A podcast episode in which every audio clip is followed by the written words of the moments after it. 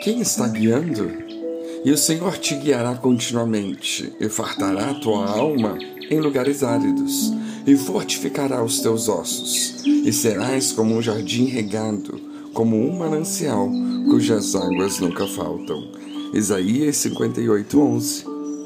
Esse texto é uma promessa de Deus ao seu povo, uma promessa de restauração caso o povo o buscasse. É sempre assim. Deus quer abençoar o homem. O interesse dele de nos abençoar é sempre infinitamente maior que o nosso desejo de sermos abençoados por ele. O Senhor é quem nos guia e não nós a nós mesmos. Em outras palavras, o que o Senhor está dizendo? Ele está dizendo: Olha, se vocês forem fiéis, eu vos abençoarei. O Senhor quer guiar o homem. É Ele quem nos guia. E o que isso quer dizer? É Ele quem nos põe onde Ele quiser. Ele é quem nos põe como obreiros, como ungidos, como diáconos, como pregadores, como evangelistas, como adoradores, como cantores, como empresários médicos. Ele é quem nos guia. Vejamos algumas considerações sobre o guia.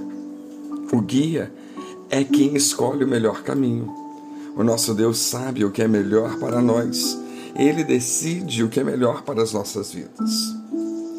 Além do mais, o guia só vai guiar quem não sabe andar sozinho. Se a palavra diz que o Senhor nos guiará, então precisamos entender e aceitar que não sabemos e não podemos andar sozinhos.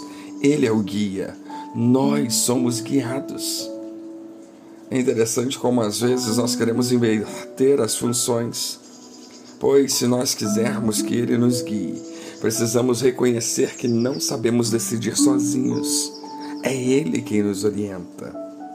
O guia é aquele que conhece todo o caminho à sua frente. E podemos ter certeza que ninguém conhece mais do que ele. Só o Senhor sabe o futuro. Só Ele, como Criador de todas as coisas, sabe qual é o melhor para a nossa vida profissional, o melhor para a nossa casa, o melhor para a nossa vida sentimental, o melhor para o nosso ministério.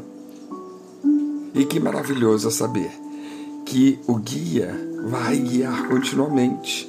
O guia não vai nos guiar no caminho e nos abandonar, não. Ele vai estar sempre do nosso lado para que nós não nos percamos.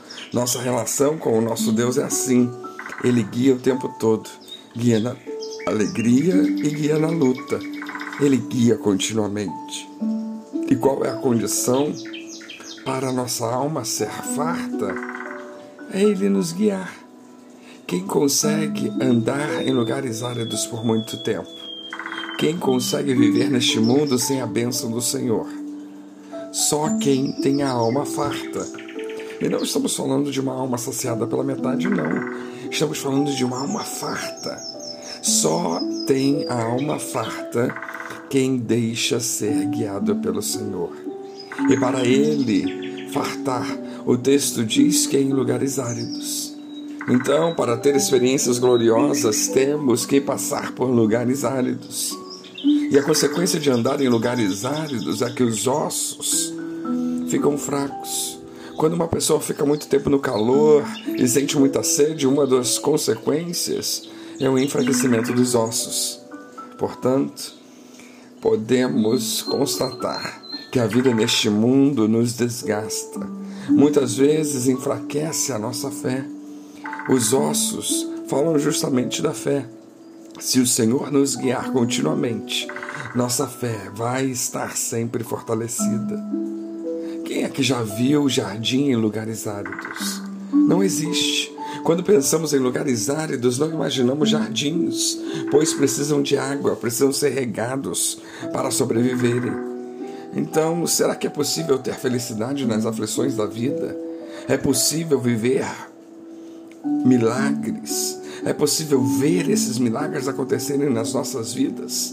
Ações que possam ir além do universo humano são possíveis. Bom, se o Senhor guiar o homem, tudo é possível.